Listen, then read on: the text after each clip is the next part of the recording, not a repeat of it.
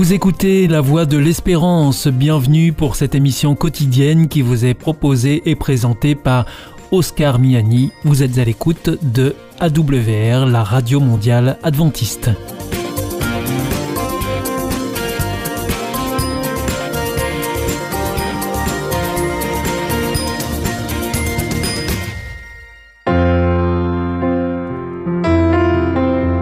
Rencontre autour de la parole une prédication enregistrée en public en l'église adventiste de Collonges-sous-Salève. Aujourd'hui, la prédication vous est présentée par le pasteur Philippe Anquetil sur le thème Qu'est-ce qu'on mange demain?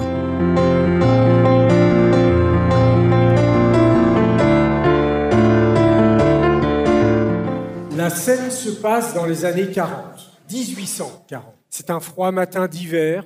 Dehors, il y a du brouillard, un brouillard euh, pénétrant, un brouillard qui vous glace les os. Et dans la ruelle étroite, il y a une grande maison. Dans cette grande maison, les enfants descendent des étages et rejoignent la salle à manger sous le regard d'un personnage qui a l'air un petit peu austère. Il est droit, là, dans un coin de la pièce, barbu, et puis il regarde tous les enfants. Mais quand on regarde un peu plus près ce personnage, on s'aperçoit qu'il a les yeux qui pétillent de bienveillance à l'égard de chacun de ses enfants. Nous sommes dans un orphelinat, un orphelinat de Bristol en Angleterre. La personne qui surveille tous ces enfants s'appelle George Muller. Et à cette époque, en tout cas en Angleterre, les orphelins, ils étaient plutôt mal lotis. Parce que le gouvernement avait pas les moyens de pouvoir s'occuper d'eux. Et comme ils étaient nombreux, eh bien, on savait pas trop quoi en faire. Du coup, pour leur donner au moins un toit et de quoi manger, ils étaient souvent hébergés en prison. Vous imaginez des orphelins en prison.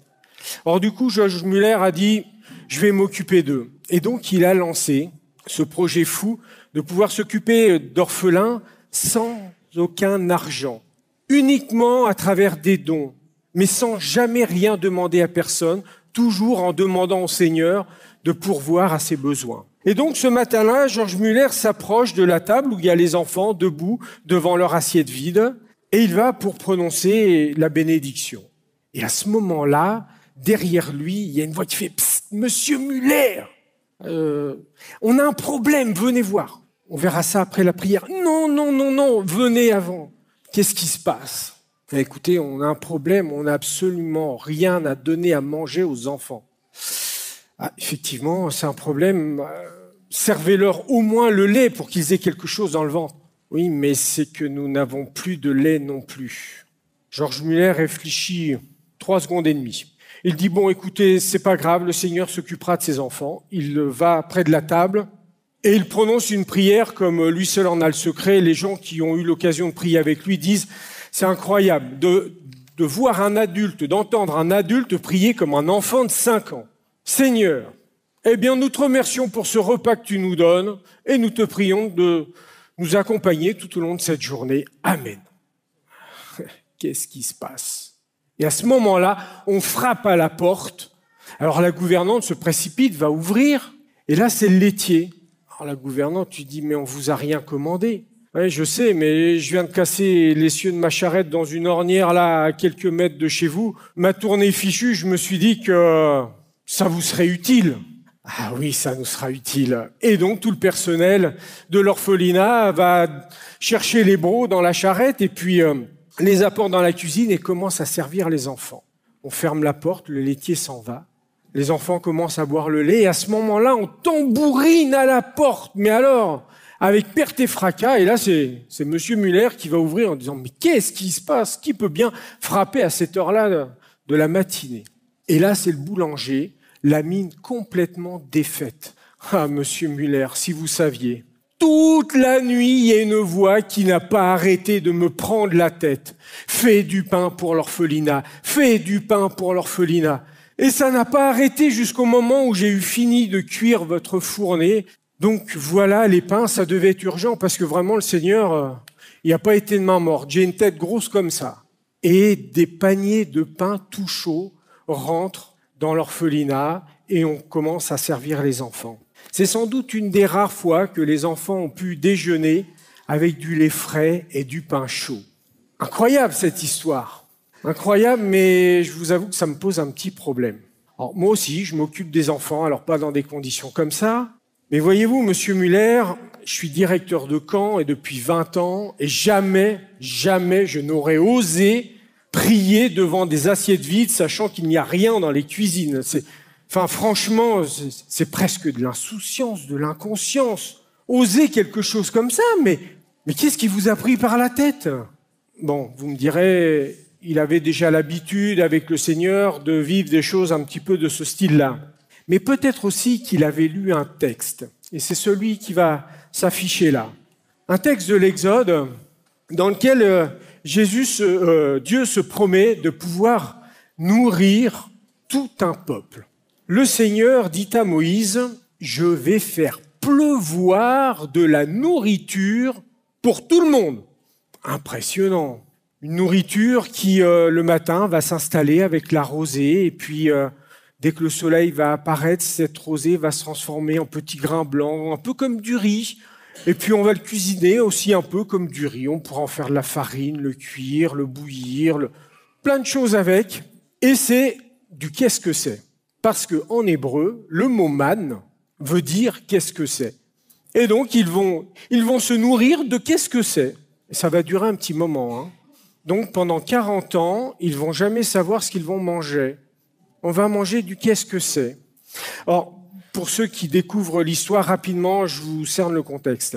Les Hébreux sont restés 430 ans en Égypte.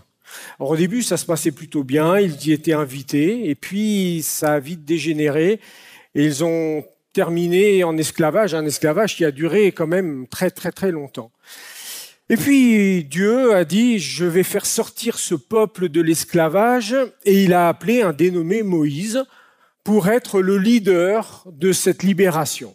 Et donc Moïse va sortir le peuple d'Égypte avec l'aide de Dieu, à grand renfort de miracles, et ils vont traverser la mer Rouge, fameux épisode où la mer s'ouvre pour laisser passer le peuple hébreu.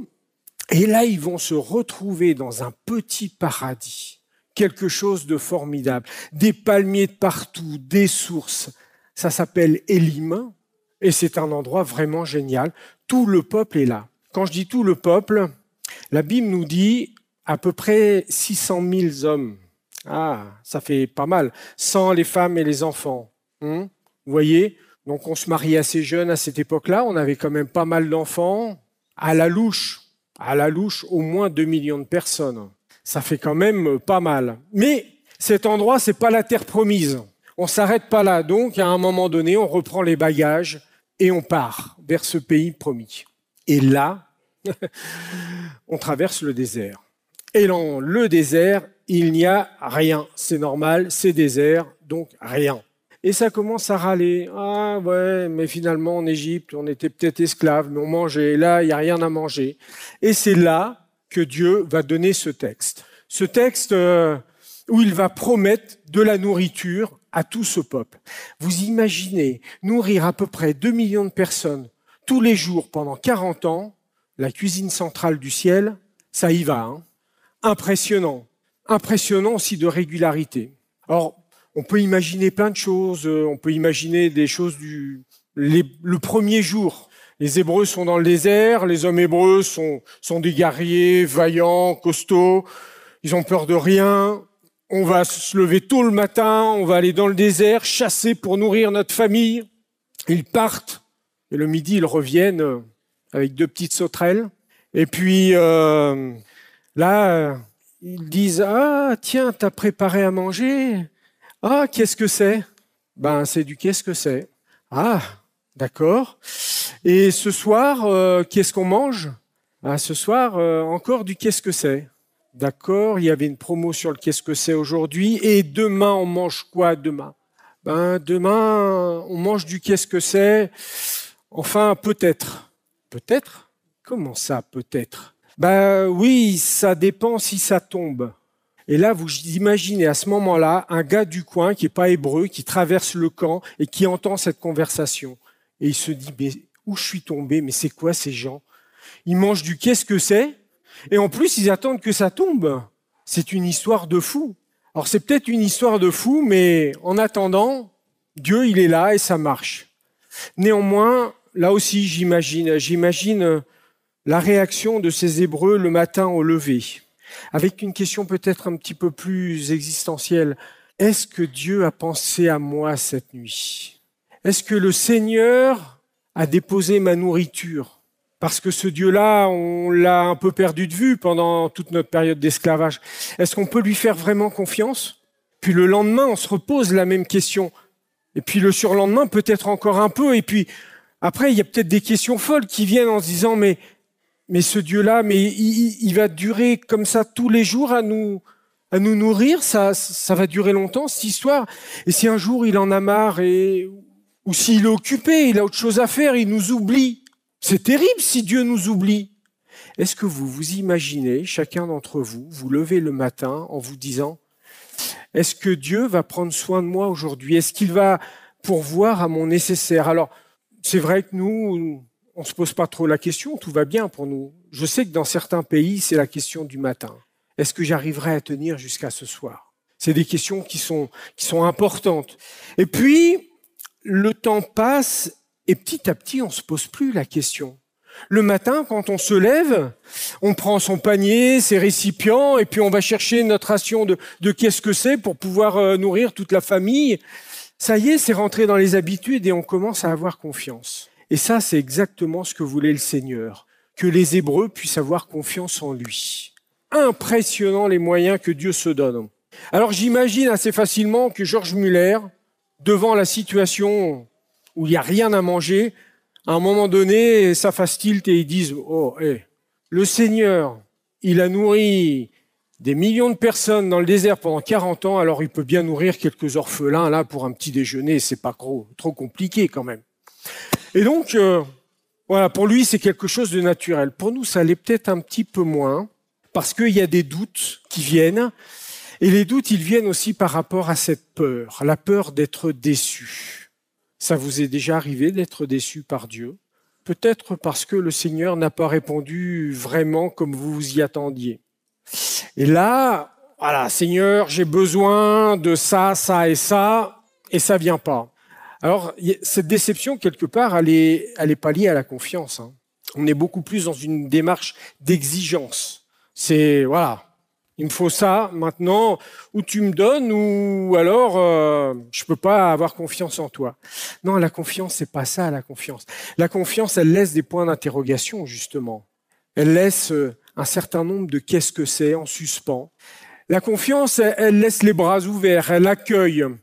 Eh bien, voilà, aujourd'hui, il y aura un certain nombre de points d'interrogation dans ta vie. Es-tu prêt à les accepter aujourd'hui, demain, et puis peut-être même dans quelques années. Vous savez, on se pose des questions sur l'avenir. Juste une petite parenthèse. Dans les, camps, les rencontres avec les jeunes, il y a un certain nombre de jeunes, souvent, qui viennent euh, discuter avec nous et, qui se posent ce genre de questions. Des jeunes qui ont envie d'aller plus loin avec le Seigneur, de pouvoir s'engager davantage et de dire, voilà, je voudrais faire la volonté de Dieu. Waouh, ça c'est une grande question. Faire la volonté de Dieu. Ça veut dire quoi faire la volonté de Dieu?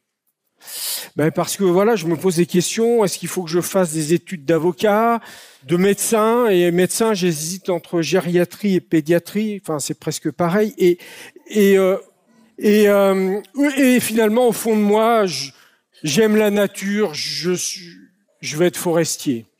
Est-ce que le Seigneur est, est là à vous dire, mais j'ai prévu un plan pour toi avec euh, étape 1, 2, 3, 4, c'est tout droit, il n'y a pas de problème. Non, c'est pas forcément comme ça que les choses se passent. Alors vous allez me dire, oui, mais alors dans ce cas-là, si c'est pas si important que ça et que j'ai des choix à poser, à quoi ça sert de demander?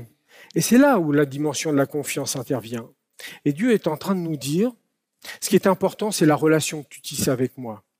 Parce que dans cette relation, bien tu, vas apprendre à me connaître. Et cette relation, elle va te rendre sage. Et cette sagesse, elle va t'inspirer. Et tu pourras faire tes choix. Tu pourras faire les bons choix. Alors ça, attention, ça ne veut pas dire que toute ta vie, tu seras livré à toi-même. Non, non, t'inquiète pas. Moi, je continue d'être là. J'ouvrirai certaines portes, j'en fermerai d'autres. Oui, je pourrais aussi t'accompagner. Et ça, ça s'appelle la pédagogie. Et tout bon parent, sensible à ça. Parce qu'un parent qui devient directeur de conscience de ses enfants tout au long de leur vie, c'est plus trop un parent, ça devient un dictateur.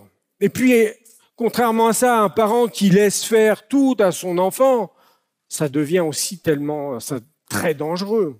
Non, il y a un équilibre dans la pédagogie, un équilibre dans l'éducation entre, eh bien, je te dirige, et puis là, je te laisse faire. Je t'ai donné déjà un certain nombre de clés, d'outils maintenant à toi de faire tes choix.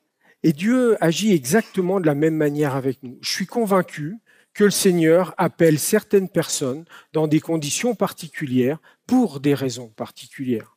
Mais que le commun des mortels, eh bien, nous avons aussi à apprendre à faire des choix euh, en tout état de, conscience.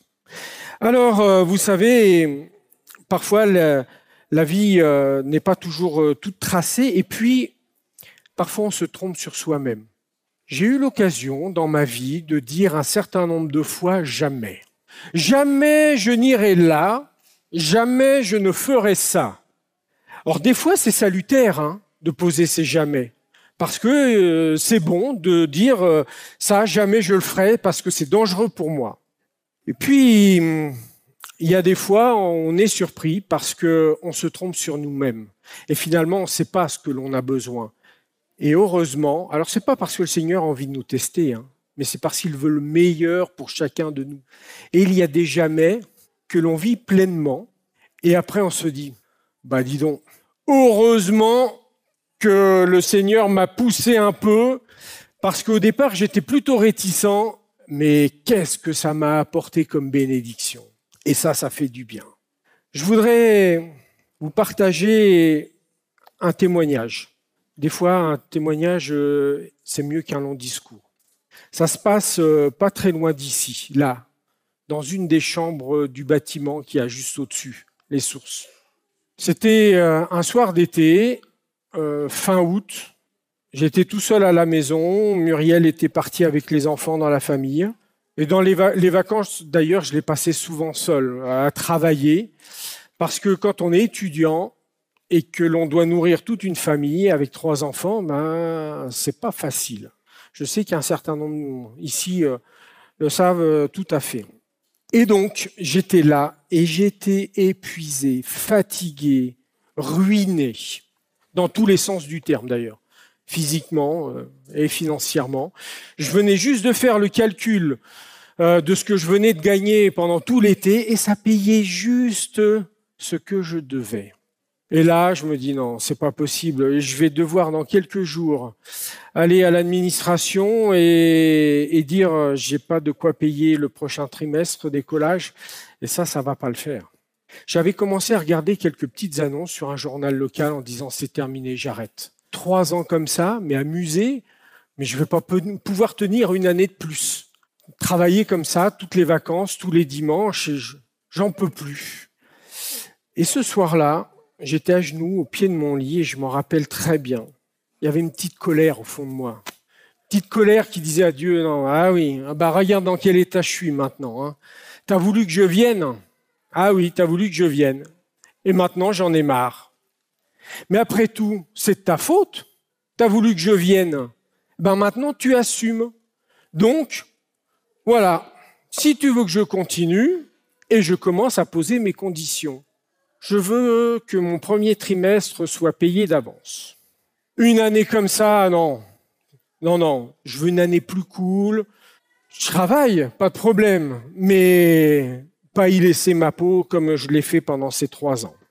À la fin de l'année, je ne veux plus de dettes parce que je savais que certains collègues parfois empruntaient pour pouvoir finir de payer leur écolage. Et puis, petite cerise sur le gâteau, il me faut au moins un mois financièrement, un mois d'avance quand je pars d'ici, parce que mon premier salaire, je le toucherai qu'à la fin septembre, donc il faut que je puisse faire vivre la famille pendant tout le mois de septembre. Et je dis ça au Seigneur, mais alors avec une décontraction, un petit soupçon de provocation, et quand la prière est terminée, un soulagement, mais alors extrême. Et à ce moment-là, vous savez, des fois, on a l'impression qu'il y a des choses qui se passent dans la tête. C'est comme s'il y a une voix qui me parlait et qui me disait Ah, enfin ah, ça fait trois ans que j'attends ça. Ça fait trois ans que tu cours à droite, à gauche. Ça fait trois ans que tu t'épuises à essayer de gagner quelques sous. Mais, tu ne m'as jamais rien demandé. C'est pas trop tôt, ça y est, enfin tu baisses les bras, tu me laisses agir. Ah, bah dis donc, il était temps. À deux doigts, je te perdais là. Et je m'endors, paisible, avec, euh, vous savez, quand on a déposé un fardeau et que maintenant ça ne nous appartient plus. Le lendemain matin, je rejoins une petite église de la région.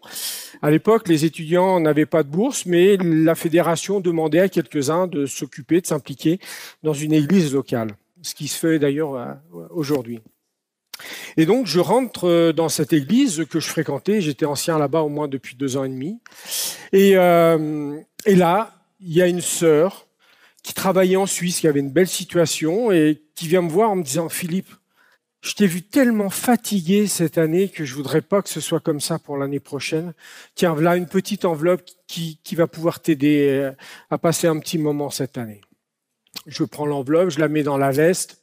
La journée se passe euh, bien chargée, école du sabbat, prédication, animation l'après-midi. Et le soir, je rentre à la maison seul, défait ma veste et ah, tiens, ah, c'est vrai, l'enveloppe. Ah Et je l'ouvre. Et là, je sors des billets, des très gros billets suisses. Ouh, mais il y en a beaucoup. Cette somme correspondait presque parfaitement à un mois d'écolage. Euh, pardon, à un trimestre d'écolage. J'avais mon premier trimestre de payé. Purée, Vendredi soir, samedi matin, à peine 24 heures, paf, première réponse. Alors là, j'étais un petit peu scotché. Merci Seigneur, évidemment, de se dire, ah, ça, c'est un sacré coup de pouce. Et puis, euh, eh bien, l'année, je m'en rappelle même plus de la quatrième année. Donc, elle a dû bien se passer. Je me rappelle des autres. C'était assez difficile. Mais celle-là, non, finalement, euh, bien. À la fin de l'année, eh bien, j'avais payé tout mon écolage. Et quand je suis parti de Colomb, je ne suis pas parti avec un mois de salaire, mais avec deux mois de salaire d'avance.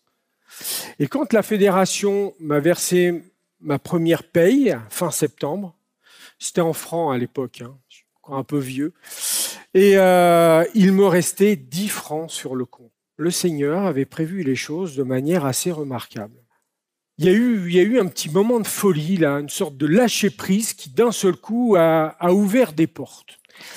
Ah, le lâcher prise, ça, ça c'est compliqué. Hein. Et ça, honnêtement, vous savez, en général, un prédicateur, il a trois sources de motivation pour prêcher.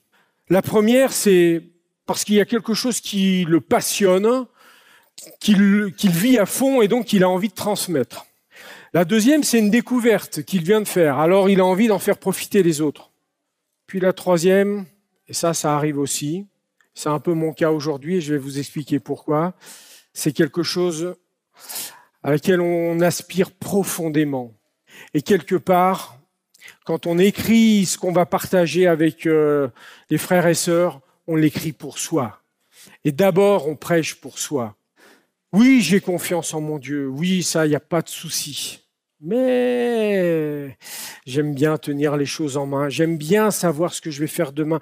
J'aime bien ma vie. Je n'aime pas le qu'est-ce que c'est. Je n'aime pas les points d'interrogation. J'aime pas les incertitudes. Ça stresse, ça angoisse. Il n'y a pas de maîtrise. Le Seigneur a pu répondre à un moment donné dans ma vie parce qu'il y a eu ce lâcher prise cette absence de maîtrise qui dit, ben voilà, maintenant, les choses t'appartiennent. Alors, je suis pas Georges Muller, je suis pas Moïse non plus. Mais en tout cas, ces petits clins d'œil dans ma vie me montrent que le Seigneur, il est là. Et quelque part, ce que le Seigneur veut pour chacun d'entre nous, c'est de dire, tu peux aller où tu veux. Mais surtout, n'oublie jamais de me mettre dans tes valises. Garde toujours la relation avec moi. Je t'accompagnerai je te conduirai. Fais-moi confiance. Amen. C'était Rencontre autour de la parole, une prédication du pasteur Philippe Anctil, une émission proposée en partenariat avec l'Église adventiste de Collonges-sous-Salève. Au nom de l'amour. Est-ce un nouveau film? Non, c'est le nouveau cours de l'IEBC. IEBC Oui, l'Institut de l'étude de la Bible par correspondance. Tu vas sur le site www.iebc.org et tu découvres tous les cours gratuits. Tu as raison, au nom de l'amour, ça vaut la peine. Ce cours m'a vraiment interpellé. www.iebc.org